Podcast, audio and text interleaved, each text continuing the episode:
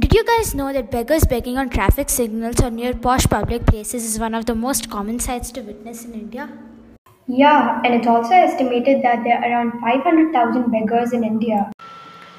Whoa, that's like half a million people. The law against begging is one of the single most oppressive law against poor people in a country that has no social protection.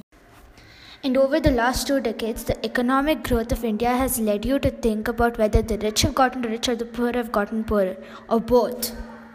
But why are so many people begging? Aren't there any organizations to help them?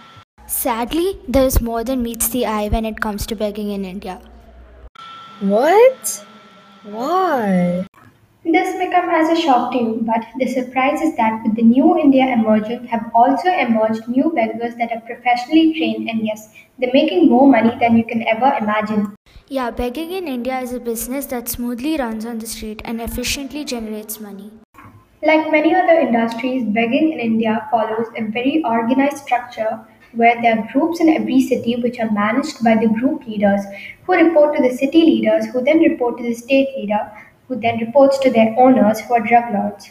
So yeah, it's partly a scam. An average beggar gets up to 24,000 INR per month. If you calculate the total revenue generated out of these 4,000 beggars, it becomes 960 million.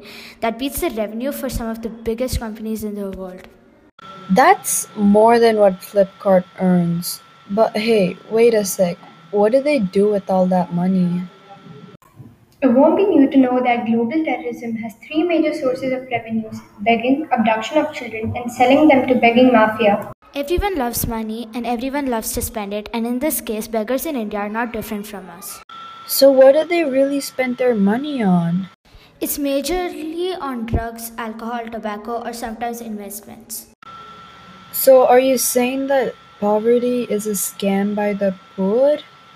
No, while poverty is a real issue, you may find people who aren't poor yet resort to begging. This is because many children are abducted in India and forced into begging. Basically, they can be categorized into two types those who have mastered the art of begging and make a hell of an amount of money from it, and those who have no choice and are forced to do it. Forced? What do you mean, forced? According to the Indian National Human Rights Commission, up to 40,000 children are abducted every year and are forced into begging. Oh my gosh.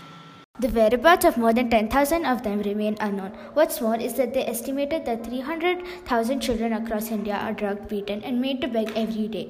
It's a multi dollar industry that's controlled by human trafficking cartels. Do you really think they care about victimizing children? What about the law? Aren't the police doing anything about this? Police don't do much to address the problem because they often assume that the children are with family members or other people who know them. Whoa, that was very informative. So, listeners, next time you want to give away that 10 rupees from your pocket to the beggar on the street, remember there are other ways of charity like food and clothes. What many of us miss is that giving away any amount, big or small, is not going to them anyways, but rather destroying something good. In that one moment of pity, you might just be funding a bombing in your neighboring countries or another 9 11 attack on your own.